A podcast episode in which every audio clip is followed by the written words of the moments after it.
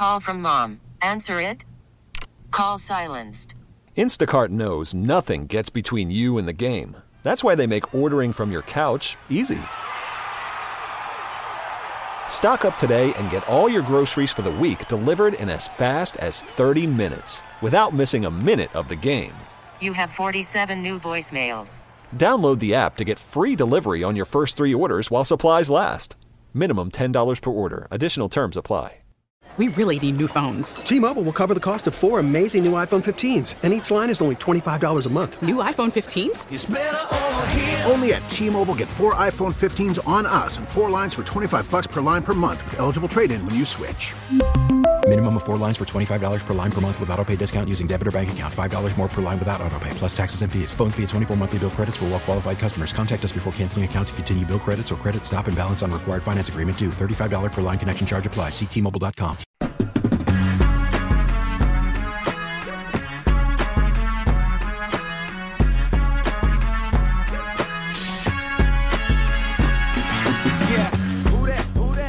Welcome into WEEI. I'm Jon Lyons, and I am joined by Mike Kadlick. What up? Mike? How are you? I'm great. How we doing? It's a pleasure to be on. It's been a couple of weeks since I've been on here on EEI, and uh, of course, there's a lot to get to, Mike. Look, So we got much. we got three new Patriots coordinators. We were talking before the show. I think the last time they hired three new coordinators and announced all of them Yeah. in the winter was probably 2000 when Bill Belichick first took over as head coach. So, uh, Mike, it's it's been a little little yeah, while. yeah, a little this while. is, I don't even this know is if you were uncharted territory. Yeah. No, I was uh 2000. I was about four years old. Okay, so you were alive. I don't Okay. remember the hiring of Charlie Weis. I wasn't uh, privy to the the press It release. was a great day in New. England. But so we have that, but also, I mean, the funny thing is, Mike, that is not even the most significant executive coach level transaction Nope. this week. It's been Theo Epstein coming back to the Red Sox. Of course, we got some, I think, interesting Celtic stuff to get into because we've talked quite a bit here about they're the favorites to win the championship. I still believe that, but you know they've had some struggles over the past couple weeks, specifically against really good Western Conference teams. So we have that to get into. We are going to be joined by Nat Gordo at three o'clock to talk more about Theo Epstein and the Red Sox. We'll get to it a little bit before then as well. But I want to start, Mike. The Patriots have three new coordinators, and let's zero on, zero in on right now Alex Van Pelt, who is going to be their offensive coordinator, and also to the side of this, Andy Dickerson looks like he's going to be their offensive line hmm. coach. But Van Pelt, he spent a decade in the NFL as a player. 18 seasons as an NFL assistant coach. He was in Green Bay for four years with Aaron Rodgers and had many great offenses there. He's been the last four years. He's been with the Cleveland Browns. Now, didn't really call plays much. He was their offensive coordinator. Right. He did call plays in their 2020 playoff win against the Steelers, which Mike, if you remember, that was a crazy game with a bunch of turnovers Yeah. and weird stuff. I think they were up like 28 nothing at Like the end right of the away. first yeah, quarter there was or like a something. fumble, an interception return, something like that. Yeah, it was crazy. So he was the offensive coordinator there without really calling plays much for four years. And his offense is typically, Mike, middle of the pack. You know, 14th in points per game back in 2020, you know, 18th in 2022. Last year, they did get up to 10, 10th in points per game, but they were 29th on third down, 13th in the red zone. If you're into PFF, they had a 64.7 overall grade for their offense, which is all right. Uh, but they did have five different quarterbacks this year for Cleveland that started games. Joe Flacco played really well. And again, if you're into PFF, it was his fifth highest PFF graded year of his career, but he played well. Another interesting thing for me about Van Pelt, and I want to get into this later, mm-hmm. worked with Eliot Wolf in Green Bay, Yeah. who has a prominent role with the Patriots. So that's kind of the background on Alex Van Pelt in case you've been living under a rock over the past week and haven't heard much about him.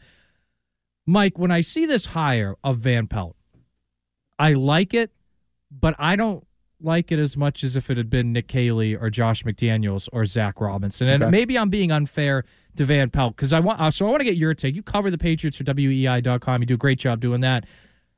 Alex Van Pelt, when he comes in, is this a big upgrade over Bill O'Brien? Is this a similar thing? I know it's a different system. Like, Sure. what what are we getting in Alex Van Pelt? I'm I'm with you on the the like it scale. Like I, I like the hire. I'm not you know I'm not over the moon 6.5 with out of 10. yeah, Yeah. right. And so um you, you mentioned Caley and McDaniel's and Robinson. I kind of put those three in like all different baskets, right? So I like this better than a Nick Caley because Okay. and the reason is because Caley's never worked with quarterbacks, and I think that is so you know huge and monumental for what this team needs to do now moving forward into 2024 because you know whether you like Mac Jones or not, he's probably not going to be the quarterback of the future of this team.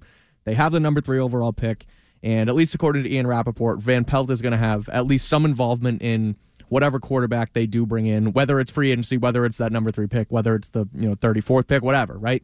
So the fact that Van Pelt has worked with quarterbacks, in my opinion, is crucial. He was a quarterbacks coach in Green Bay, um, and you know touched Aaron Rodgers, and obviously you know ba- Baker Mayfield as well, and who who was pretty good in Cleveland until he got hurt, right? And that was you know part of Van Pelt's doing. Um, so again, I I, I like the hire. Um, the positives again, the quarterback. Um, the positives, he's been around a while. He's you know he's not just a brand new offensive coordinator. He has called plays. He called plays a little bit in Buffalo. Now it didn't go great, um, but he he has that you know that experience. The the downsides and, and another you know another thing that I look at as a positive is I don't think he's gonna just be here for a year and a half and bounce. Like Okay. guys like Zach Robinson, right? Who I would have taken over a guy like Alex Van Pelt. Zach Robinson, you know, up and comer, McVay system, you know, new again, it, it's it's buzzwordy, but like this new age modern offense that everybody wants to run. And I know it's all similar stuff. And Andy Hart, if he's listening, is going to kill me for calling it the modern offense, but that that's that's what it is, right? And so Yeah, Kadlick, it's new stuff. It's Yeah. rocket science. well, and so, um, you know, long story short, if if Robinson came in here and succeeded, he would be gone for a head coaching job in two years, right? And so Van Pelt, he's you know he's been around, and I think that he's kind of probably looking for a place to stick around, and so I like that. The negatives. it's it's exactly that. He's kind of a retread. He he's been around and he hasn't really excelled to a head coaching level. Those offensive numbers that you mentioned, they haven't been great. And so I like the hire. Um, and again, the reason I like it better than a Nick Caley is because Caley's never worked with quarterbacks, and they need that guy who can kind of be that you know that right hand man in the ear of who the, who's the signal caller going to be next. Yeah, year. and I think the Caley point too. If he had come here and been, and look, he was my number one. Him and Josh McDaniels were my top two Sure. choices.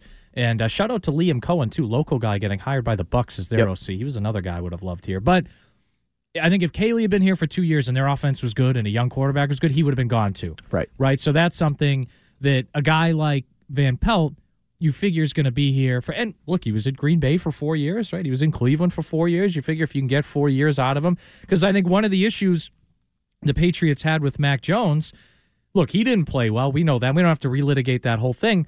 But three years, three offensive coordinators. Like that's tough Right. for any young quarterback. So if you can get Van Pelt here for several years, I think that's good. And you mentioned the key word there, Mike, quarterback. Right. Right. He played quarterback in the NFL. He's coached quarterbacks. He's developed quarterbacks. I mean, he got some good games uh, out of Dorian Thompson Robinson, Right. right. Like this year, like so he got Joe Flacco to have. I mean, go from his couch to the playoffs this year. So he's, I think, good at least at working with quarterbacks. We've seen, and and I don't know if I want to put Rodgers in the same boat in Green Bay because I think Rodgers freelances so much, Yeah, and he's course. just so good Right. too.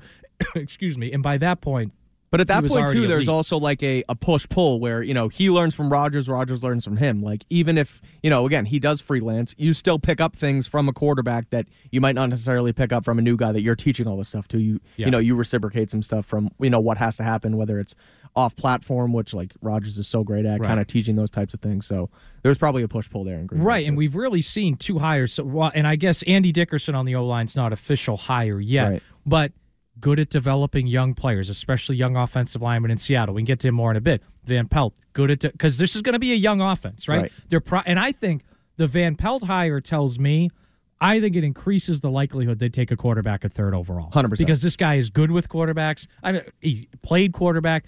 You want someone like that developing a young core, even if he doesn't start right away. Like, they, look, it's in play. They could take a guy at three overall mm-hmm. and sit him for a year. But whenever that guy plays, whether it's week one or year two, you're going to want someone there developing him that has experience doing it. So, and I understand that the overall offensive numbers are mid, really, for Alex Van Pelt, but I think the quarterback play, he's generally gotten the most out of the quarterbacks that he's coached, and they're going to have to have that with whoever they draft uh, this spring. Well, and the other hire too that you know we, we haven't talked about yet, the one that it's not it's been reported it's not official is Ben McAdoo coming in as a guy who um, Albert Breer reported would be sort of an assistant head coach advisor on the offense type of role, which. Uh, you know, people look at Ben McAdoo. People look at you know Van Pelt. This whole retread thing, the McDaniel's thing, where well he he you know he's not good as a head coach, and he didn't you know he he didn't succeed and he you know he was fired after two years but it's so much different being just like an offensive mind than it is you know it's a having- massively different job. right it's a and we i think i think you retweeted it too yesterday our our guy taylor kyles at clns kind of talked about it and it's like it's the same thing with mcdaniels it's the same thing with ben mcadoo ben mcadoo's been around uh, he worked not only in he was he actually worked with uh, with Green Bay too. Eliot Wolf is putting together like Yeah. Packers East out here. Yeah. Um, but I mean that's going to be another one too, where a guy who's worked with quarterbacks, like they're really honing in on this quarterback centric. Um, offensive rebuild. At least that's what it seems from the, the few hires they're, they've reportedly made so far. So Yeah, and one thing, another one, and, and you tweeted about this this morning. Mike Reiss had it in his Sunday column. Chad O'Shea Yeah. is on the radar to potentially come back. I would love Chad O'Shea back because look, you've not been good at developing young offensive linemen. Sidy Sow I think was good the second half of last year, but and Mike Onwenu was good in 2020 in his development. But they've had a lot of inconsistencies developing O linemen. They've had inconsistency developing quarterbacks over the past four years. We know what happened with Mac. Zappy didn't really get any better mm-hmm. in his time here they've had a ton of difficulty developing wide receivers. And I know a lot of that has to do with the drafts, and that's on Belichick, and that's on the front office. But are there any receivers over the past few years, Mike, that have gotten better year to year here? I can't think of it. Right, really, I can't think of any. Whereas in O'Shea's time, now look, I know we started out with Moss and Welker. Right. I get it, but I mean, he was a big part of developing Julian Edelman. 100%. Right? He was a big part of developing and Chris Hogan, I think, was a good player when he came here. But Chad O'Shea helped elevate that. I mean, Yeah. Chris Hogan led the NFL in yards per reception in 2016. even Wes Welker, like, you mentioned Welker got better. Yeah, like Welker came in. It, granted, you mentioned Welker and Moss. Moss came in as you know a solidified, Yeah, he's Randy the best Moss. wide Yeah. receiver. But even Wes Welker wasn't like this hotshot guy. He he his career blossomed once he came here, and that that's got to be you know to Chad O'Shea's credit. Right, exactly. And I'm not saying that we got to throw a parade over a wide receivers coach Yeah. being hired, but it's a massive problem they've had for years. They have not developed. Look at Malcolm Mitchell and how much he came along as a rookie in 2016. I mean, if not for injuries, he probably would have been a big part of that offense for several years. I mean, when Brian Flores left in 2019, I was really hoping O'Shea would stay and eventually take over for McDaniels. Yeah. The timeline just didn't line up, Right. but I was hopeful that would happen. So that's he ended why- up going to Miami with Flores, right? so he, yeah, and he was there for a year, and then Yeah. Flo- it was actually kind of weird. Like Flores fired him, but the Oh, kind of reports right. were was that O'Shea he took the Patriots offense with him was too complex for a young quarterback, which they ended up drafting Tua. Right. So because Ryan Fitzpatrick was the one running it with O'Shea, and they again that second half of that 2019 season they were pretty good. Right. But I think this is great because I think that would help develop wide receivers, something they've struggled with. But I also think you have so many young coaches on this staff. I think it's good to have a guy like this is another thing about Van Pelt, which I think is good. He's been around the block, he has experience. He's a guy that, you know, maybe there's situations as coaches that Jerod Mayo hasn't been through, or, and whoever their new running backs coach is, because it looks like Vinnie Sunseri will leave, Yep. may not have been through. Some of these Andy Dickerson maybe has not been through, whereas Van Pelt's been through pretty much any game situation around, right? And O'Shea, I would add to that, he's been through pretty much any game situation, and he's won multiple Super Bowls. Right. Like I think that's he's won multiple Super Bowls as a coach because Mayo won a Super Bowl as a player. It's different to win one as a coach. So again, I, I really hope the O'Shea hire would happen, and it feels like even though like I think the Van Pelt one to me, Mike, and I think you're with me on this, it, it's kind of eh, it's good. I don't love it as much as I would some others. It feels like what they're starting to put around him though. I think could be pretty good, especially for player development. right. It just it again. It that's the word. It's and I'm trying to take the positive route here because again, you know, Even though we're on sports radio, yeah, right. Crazy. Yeah, listening to this, it's actually you know, if you want to be a fan of their team, come listen to Lyons and yeah, Kadlick. reasonable radio one to four. Yeah, right. Yeah. But I mean, seriously, yeah. I mean, I, I, I look. I, it's easy to find ways to bash it, right? Yeah. You know, oh, it's just Alex Van Pelt. Nobody, he, he wasn't even interviewed. He never did this. He never did that. He wasn't on anybody's radar. Like. He, he's done good work in this league, and again, you Yeah. mentioned all the guys they're going to put around him with your, again, the McAdoo, the O'Shea, hopefully that uh, the Dickerson guy Yeah. for the offensive line. Like, it seems like they're you know embracing the fact that we're going to put a lot of good minds together and fill out a staff. Where even the last couple years with Belichick, the whole thing with him was like he only. I, don't even want to call them yes men that he would around, but FOBs. yeah, of Bill. right, guys who he knew he could trust, Yes. and there was no you know no one from the outside. You bring him in from within. You- Obviously, the Patricia and Judge is just one of them, but even O'Brien, like Yeah. you know things like that. Adrian Klemm had played here FOB, before, so yep. yeah. So um, the fact that they're kind of expanding their search a little bit, Eliot Wolf's fingerprints are on it, and I mean, say what you will about Eliot Wolf, and everyone's kind of upset that they didn't bring in a new GM and they're promoting him from within, but he did good work in Green Bay. He wasn't the main man, but he, he even went to Cleveland. He was there at the beginning of Baker Mayfield's time in Cleveland as an exec, assistant Yeah. executive. He was involved in that whole thing, and so uh, I mean, Yeah, I- one thing you can say about Green Bay for the last 25 years, they consistently draft well. Right. They're not a big free agency team, not a big trade team. they draft well. You're, I mean, look at their offense now. It's all first and second year guys. And I know Wolf wasn't there, but Right. he came up under that system. He helped put a lot of those For sure. good Green Bay teams together. The only kind of nagging question I have, I shouldn't say the only nagging question though. Mike Reiss last Sunday says Nick Caley looks like he's Yeah. well positioned to get it. Then there's reports that maybe they didn't want to pay him. Do you think Caley was asking for too much, or should we be concerned? Like, are they not going to pay enough for guys because they have Belichick's salary still mm-hmm. kind of on the books, and they have maybe other expense? Like, is there any concern there? Because look, I've always said for 20 years, when they spend well, I give Belichick credit. When they spend poorly, I blame Belichick because Yeah. I, I thought really was he got whatever money he needed to use as fit. Now he's not there though.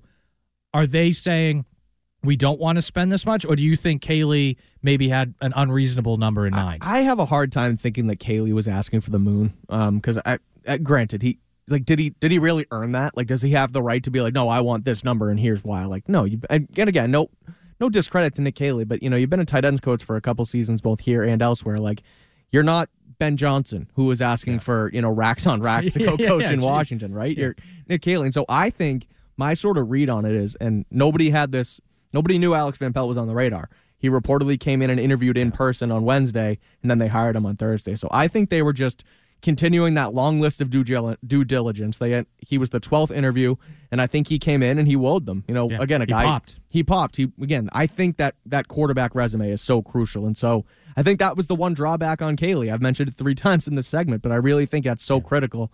So I think him coming in was able to display that as part of his resume. It's really what kind of you know blew, uh, wooed them over, and that's why they hired him. All right, we got a lot more on their offensive coordinator hire to get to, and believe it or not, Mike, uh, they hired two other coordinators Yeah. over the past week. We're going to get into that next segment, but first, we have to trend with Mike Kadlick. Call from mom. Answer it. Call silenced. Instacart knows nothing gets between you and the game. That's why they make ordering from your couch easy. Stock up today and get all your groceries for the week delivered in as fast as 30 minutes without missing a minute of the game. You have 47 new voicemails. Download the app to get free delivery on your first three orders while supplies last. Minimum $10 per order. Additional terms apply. We really need new phones. T-Mobile will cover the cost of four amazing new iPhone 15s, and each line is only $25 a month. New iPhone 15s? Only at T-Mobile get four iPhone 15s on us and four lines for 25 bucks per line per month with eligible trade-in when you switch. Minimum of four lines for $25 per line per month with auto pay discount using debit or bank account. $5 more per line without auto pay, plus taxes and fees. Phone fee at 24 monthly bill credits for all well qualified customers. Contact us before canceling account to continue bill credits or credit stop and balance on required finance agreement due. $35 per line connection charge applies. Ctmobile.com. After the end of a good fight, you deserve an ice cold reward. Modelo is the mark of a fighter. You've earned this rich golden lager with a crisp, refreshing taste. Because you know the bigger the fight, the better the reward. You put in the hours, the energy, the tough labor. You are a fighter, and Modelo is your reward. Modelo, the mark of a fighter. Drink responsibly. Beer imported by Crown Port Chicago, Illinois. We're back to Jon Lyons on E I want to go back, you look, of course, he was in Buffalo all those years ago um, as a younger coach, and then he was in Green Bay for a bunch of years under Mike McCarthy. And when he went to Cleveland, it was now you're going to be ingratiated into the Kubiak Shanahan style of offense. That's what Kevin Stefanski is running there. And so, like, he brings a blend of a lot of different things. And look, I know a lot of people were looking this and say, looking at this and saying, "Get me Zach Robinson off of Sean McVay's staff. Get me Clint Kubiak off of Kyle Shanahan's staff." This guy brings the same offense with him. He has experience in the offense. He's been a coordinator in the offense, which neither Zach Robinson or um, or Clint Kubiak have been. And the other part of it, you're probably not going to lose him after a year or two. Like, I, I don't think people are going to be knocking down Alex Van Pelt's door to become a head coach. So there's a better chance that this guy could be here for four, five, six years than if you hired one of the younger guys.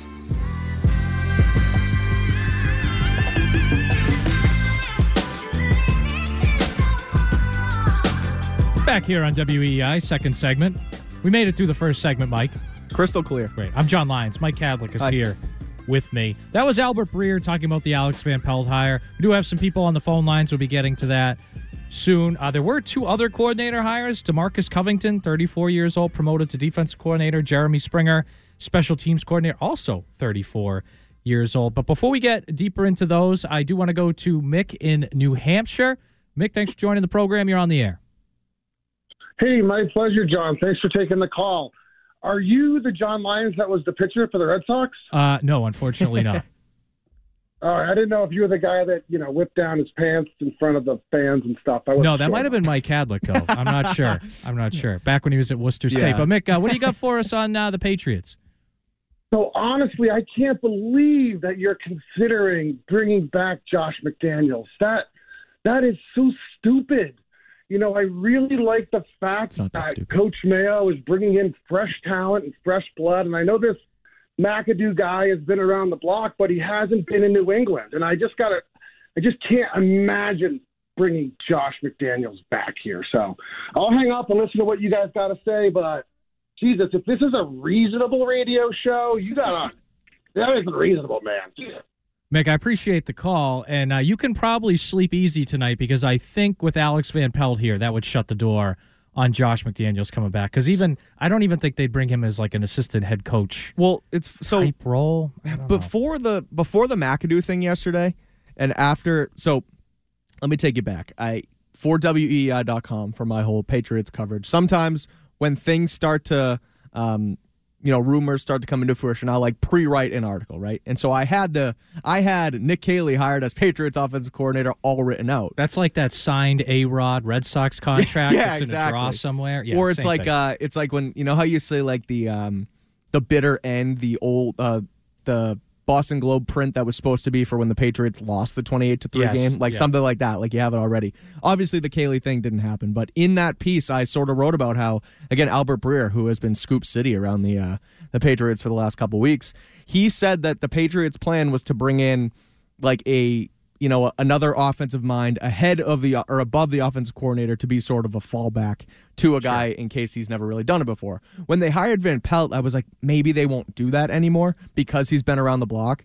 But then I was uh, uh, again I was volleying back and forth with this in my head and I'm like, "Oh, well, the McAdoo one makes sense and that's what it is." And so I think with McAdoo here, that takes McDaniels out of the equation. But I still wouldn't have been surprised if he was that guy above Alex Van Pelt to be, you know, that sort of I don't even want to call it a liaison between the head coach, but a guy who is like had that experience and can help that out a little bit more. Because again, Josh is a good offensive mind in this league. He Yeah. always people don't been. want to admit that. Nobody wants to admit Like, it, and it, uh, it here's here's the thing, Mike. Okay, and I'm sorry I cut you off. No, you're thi- good. This is something that aggravates me. Okay, I get it. He was bad as the head coach of the Denver Broncos. He was bad as the head coach Correct. of the Las Vegas Raiders. The it's very bad. You can say very bad. He ran the Patriots offense for 14 years. And Right. I'm including a couple years where he had the quarterback's coach title, but not the OC, but he was calling plays and running it. He ran the Patriots offense for 14 years. You know how many times, Mike, they were top 10 in points per game? 14. 13. Okay. The only year they weren't were Cam Newton. 13 out of Oh, 14. right, okay. That includes eighth in the league in points per game with Matt Cassel and sixth in points per game with Mac Jones. So I'm not. I don't think he's going to come back now that they hired Van Pelt. Correct. But uh, if he did, Patriots fans should feel good about it Right. offensively. And a, another thing, he's worked with quarterbacks. You And- need that guy. I'm gonna I'm gonna fall back on that for the next four or three No, hours. That's here. fine. Like Uh, that- You can do an extra hour. That's I fine. mean, seriously. But but yeah, Matt Cassel developed under him. Right. Mac Jones is one good year. Bingo. Like and look, Tom Brady was the goat, but he got better each year under McDaniel. So like whether you want to admit it or not, the guy is a good offensive coach. But I think the Van Pelt thing, I think they would have brought in McDaniels if they had hired Caley as OC Sure, agree. or Zach Robinson, like a younger guy hadn't. Right. Whereas Van Pelt, I know his play calling experience is relatively limited, but the guy's been 18 years in the NFL as an assistant coach. He's been an OC for a lot. Like he knows how to run an offense. And we keep mentioning the oh he hasn't called plays he hasn't called plays like every single coordinator who's been good and is good has at one point never called plays. Of You got to go trial by fire Yeah. and you got to go check it out. And Sean McVay had a point where he didn't call plays. Mike McDaniel didn't call plays in San Francisco. Yeah. He was their offensive coordinator. He went to Miami, became their head coach, and called plays for the first time in the NFL as the Miami Dolphins head coach. I think he's done a pretty good job. And I think something similar uh, with Kevin O'Connell in Yeah. Minnesota, right? Same deal. Oh, that's We- right, He didn't call plays, and I mean, I know he's had injuries there, but they've had reasonably good. They made the 100%. playoffs last Justin year. Jefferson's like the best wide receiver in football under him. Yeah, exactly. So I I mean, I think you can get around that, but look, he's still got to do it, right? Mm-hmm. There's no, there's no real way, right? Like he's still got to do it. He's got to do it for a full year. And what I'm interested to see is how he adjusts as the year goes. It's one thing to call plays for a game or two and be all right, but it, we'll see how he adjusts as the Yeah, season goes sure. on. Two other coordinator hires, though, Mike. We've spent a half hour on just the offense, but the offense was the biggest problem they had last year. One problem the Patriots didn't have last year defensively, Yep. and they've promoted Demarcus Covington.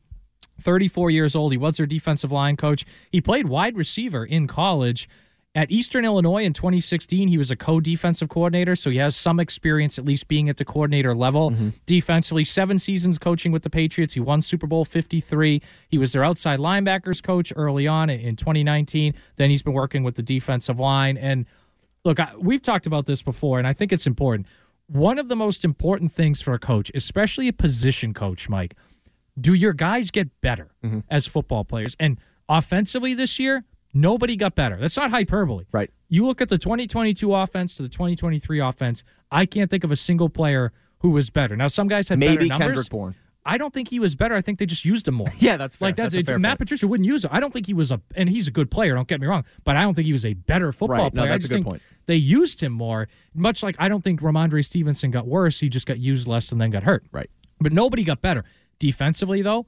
Christian Barmore got a lot better from Yep. 2022 to 2023. I felt like Davon Godchaux was pretty good in 2022. I think he got better in 2023. We see Lawrence Guy at an advanced age for an NFL defensive lineman still playing pretty well. How about Josh Uche? I know he's a linebacker on the depth chart, but he's lining up off the edge so Right. much. He's gotten a lot better over the course of the last three years. I I think Covington has something to do with that. So we've seen guys get better and better. We've seen players say, hey, this guy's going to be a head coach someday. And this is an instance, Mike, where I know offensively and special teams wise, a lot of people wanted to go outside. Their defense has been good, Right. really good for the last five. Post Brady, it's been really good.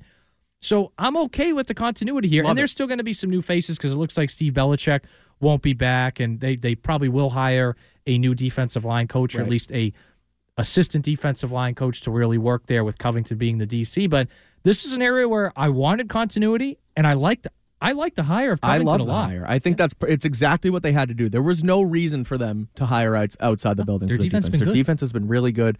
It's obviously been run by Mayo and Steve Belichick, who have worked closely together. Looks like Steve's probably going to be out the door. Um, but you know, again, elevating Covington to this role, somebody who you mentioned it. You know, there's been talks of him being a potential head coach one day. He's been kind of recognized for that on several different lists. NFL.com did one a few years ago, sort of an an up and coming risers in the league. He was mentioned there. Uh, he was the defensive coordinator at their Senior Bowl last year too. Yep. Um, you know, when the Patriots coached the Shrine Bowl, he stayed back and went to I think it was in Vegas or wherever it was, or no, Yeah. the Senior Bowl But was in point Mobile. is, but I- I duh, get what yeah, you're saying, Yeah. he so again he he's kind of recognized and has taken on that role as you know a young developing coach in the league, and I think the players respect him. You mentioned the defensive line getting better. The defensive line was probably the Patriots' best unit last year. Yeah, oh, I Um, would agree. I think Christian Barmore was their best individual player right. too. And so all year. yeah, and he's had um, defensive coordinator interviews in the past. So he, he interviewed with Arizona last year and somewhere else I can't remember. And so um, yeah, a respected guy in and out of the building. Um, and that was their defense. There was no problem. So the fact that they elevated him and just made that work is it's perfect. It's exactly what they had to do. And I think two other guys like Deatrich Wise to me, I think he was a good player when he was drafted in 2017 and had a good start. I feel like he's taken a real jump forward over the past three Yeah. years. And Anfernee Jennings Yeah. was one of their best run defenders last. The way he could set the edge in the run, which I know a lot of people might not care about. It's really important though when you're playing. D- I think he's gotten better and better at that. And again, it's one thing if one guy gets better. Right. Maybe he's just that talented. But when we're talking about five, six different guys getting better and better and better, at some point you got to look at the position coach and say he's doing a great job. Right. And and this is a unit. Too, this is another thing, Mike. As we move forward in the offseason, I don't think they're going to do a lot of personnel investments on defense because they have the last year. So you need someone that has worked well with these guys and that you can trust to get these guys. Run it better. back. Run it again. I would say, and I would add like Mike Pellegrino at corner because Mhm. assuming he's back as corners coach, I think he's done a great job. We know how good their corners have been every year, but you're probably going to have Christian Gonzalez in his second year, Yep. first full season. Alex Austin could be one of your starting corners. Marcus Jones will be back. So, like, you want guys there that you can trust to continue to develop guys because I just don't think, look, all their needs are on offense. Right. They're going to invest a bunch on offense. So I think we're going to see them probably not as vest as much personnel wise. So I think that's another great thing about the continuity here in the system as well as in the development. Well, and, and another guy to kind of keep an eye on that I've, I've sort of tried to connect the dots here a little bit is uh, what's his name? Uh, I'm trying to find it. Michael Hodges. Uh, he was the Saints linebackers coach. They interviewed him for the defensive coordinator position. You mentioned earlier Demarcus Covington was the co-defensive coordinator at Eastern Illinois.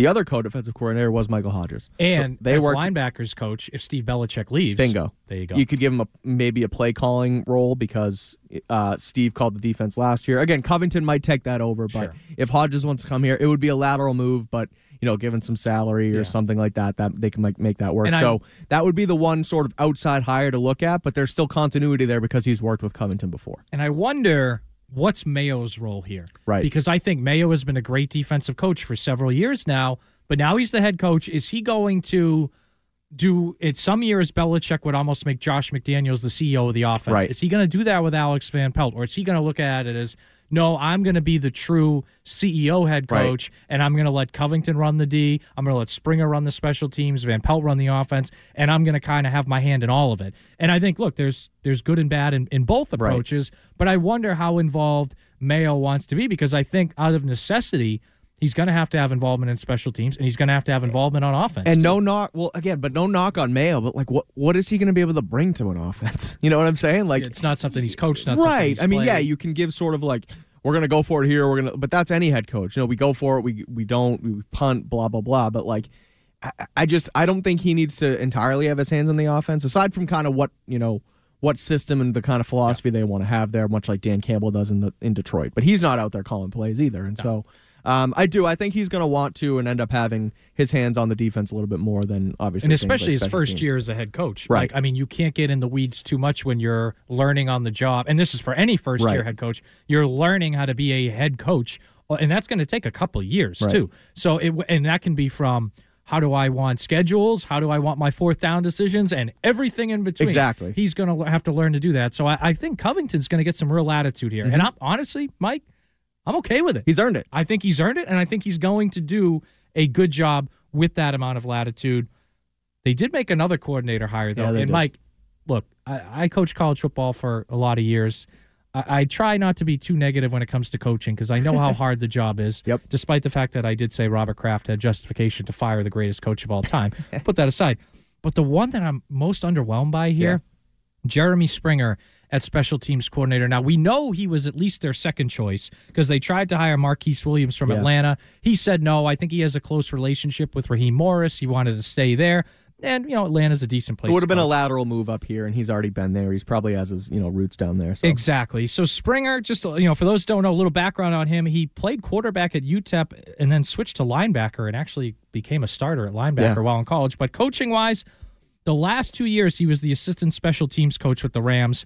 And look, we talked a lot, Mike, about how bad this Patriots special teams was this year, and I think it cost them multiple games. The Rams special teams was worse. Yeah. Believe it, or- like objectively, like Right, they weren't great. in 2022, they were 23rd in DVOA, 28th by PFF in special teams. 2023, 32nd, that's last, folks, in DVOA on special teams, and oh, a little better at PFF, 31st by PFF grade on special teams. And when he was in Arizona, now he had some success at Texas A&M working with their special teams, but when he was the coordinator in, at Arizona with the Wildcats, before he got there, they were 122nd on special teams per PFF, which is awful. Right. While he was there, the three years they were 58th, 111th, and 70th, which it's better. It's an improvement, But right? they're not top 50 No. at any point. Like, so I'm looking at this is a unit that we criticize Bill Belichick for investing too much in. They invested a lot in it. It's been horrible the last two years. And I don't have a lot of confidence. Like, okay, I, could it be worse than last year? Probably not. But I don't have a ton of confidence here that it's going to get a lot better than it was a year ago. And, I'm, and I, I hate to do this. I don't Right. know Jeremy Springer that well, but I mean, look, the Rams were one of the few teams worse than the Patriots, and he wasn't their first choice. This is the one, even more so. And I know offense is, is more important, and, Van Pelt's a bigger hire. I have much fewer concerns about Alex Van Pelt than I do about Springer and the special teams unit. This one feels much more like a you know a special teams coach palate cleanser because you know everybody nobody could stand Cam Achord. Nobody Yeah. wants Joe Judge around here, um, and they do. They just kind of needed something different in the room. Uh, again, maybe it's technically worse than what Achord and Judge built here last year, but it's still a change of pace. It's something different. The one thing I look at too is, you know, when Mayo during his press conference kept saying he, well, he wants to build a culture and he wants to be, you know, high energy and bring, you know, bring the juice and have this whole like a call it a new age coaching kind of Sure. thing here, right? Jeremy Springer, that's that's the book on him as he brings that. He's he's high energy, he gets the guys going. Um, and I think that's really probably what sold them in the interview process is Mayo seeing that and saying, oh, you, you know, you, we vibe, right? Like, you know, we look at each other and we want the same thing moving forward from a coaching staff perspective. So, Yeah, obviously, possible. they couldn't get Williams. They bring in Springer. Um, the only thing I think of every time I hear Jeremy Springer is Jerry Springer. I think everybody's kind yeah, of on well, that. and I think one thing they do have in common when you talk about Mayo's staff philosophy, yeah, seem to be higher energy guys. And I, I'm not trying to say Bill O'Brien wasn't a higher, but maybe higher positive energy Yeah. guys like Van Pelt. That's the book on him. That's Right. the biggest thing people say. Oh, he, he's great to work with. He'll make guys buy in right away. Demarcus Covington, we know guys there love him. They've said it publicly before. And the Rams under McVay Bingo. have that vibe to them. Yep. You know, and I don't. And, and again, the special teams are bad there, but the the staff, the environment. Again, won a Super Bowl a couple years ago with that vibe around them. And I know and Springer he also wasn't, wasn't, there. yeah, but- he was more of a position coach too there. He wasn't the coordinator. And he, as bad or as not great as I guess the numbers were when he was at A&M in Arizona, like you mentioned, they got better than they were before he was there. So if that's what can happen here, eh, I guess that's the positive, right? And so it's, Yeah. It, you're right. It's probably the most underwhelming hire, but I, I'm, I'm still not going to sit here and completely, you know, bag on the guy either. Yeah, and, and on one hand, I mean, I think, look, I'm going to give Mayo a little leeway here because he did go outside. It's Right. something new. And it- like you said, it's a good point. He was the assistant with the Rams, right? Yep. So maybe Mayo looks at it and says, hey, he was specifically responsible for A, Y, and Z, and A, Y, and Z were great. And the, the rest of the Rams Yeah. special teams stunk. So that, that could be part of it, too. I, I think, like, for me, Covington is the guy I'm most excited about, then Van Pelt. Sure. And with Van Pelt, I put Dickerson, I put a potential O'Shea, and then it's Springer Sure. kind of after that. But I think, and we're going to get more on this later in the show, feels like a really big overhaul, though, across the board of the way they're going to do things, their approach, and their philosophy. But, Mike, we talked a lot about all these hires. This wasn't the biggest news in Boston sports this Not even close. Theo Epstein. He's back. I'm wearing my 2004 Red Sox World Champions hat right now that Theo brought to us. Theo Epstein is back, folks, and we are going to dive into that coming up right after this break. Listen to every MLB game live. In the deep left center field, it is high, it is far, it is God. Stream minor league affiliates The Midwest League home run leader. and watch the best baseball highlights and look-ins on MLB Big Inning. MLB At Bat is your all-in-one live baseball subscription for only $3.99 per month. Deep left field, it's gonna go. Alvarez ties the game. Subscribe to At Bat within the MLB app today. Major League Baseball trademarks used with permission. We're back to Jon Lyons on WEEI.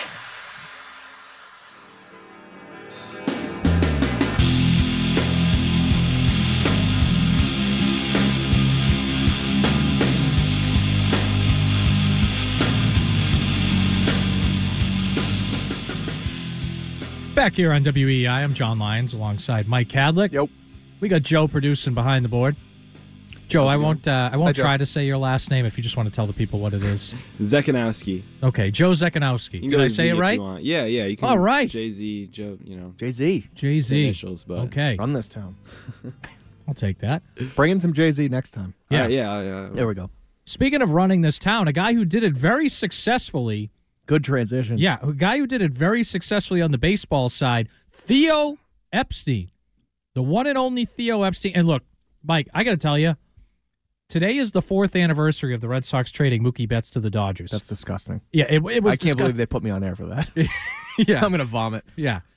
Write a strongly worded letter Yeah. to Ken Laird. How dare you put me on on the day they traded Mookie Yeah. Betts? So four years ago today, they trade Mookie Betts, and, and I got to be honest with you, Mike. In those four years, I can think of about two or three months where it was really enjoyable Yep. to watch the Red Sox. Like I look at you know, maybe the first half or so of 2021. I think like June they're really good. October of 2021. Yep.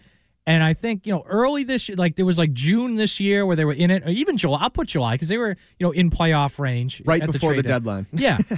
so really, I'm talking in the last four years. I think I've had three, and maybe I'll be generous here. I've had four months really where I've enjoyed watching the Red Sox. And what has been their failing, Mike, time after time these last few years? To me, it boils down to two things. There, there's two real reasons why the Red Sox are now an afterthought throughout much of Boston and why they've been a bad baseball team the last two years. Number one, they will not spend on premium talent outside of Rafael Devers. They just won't.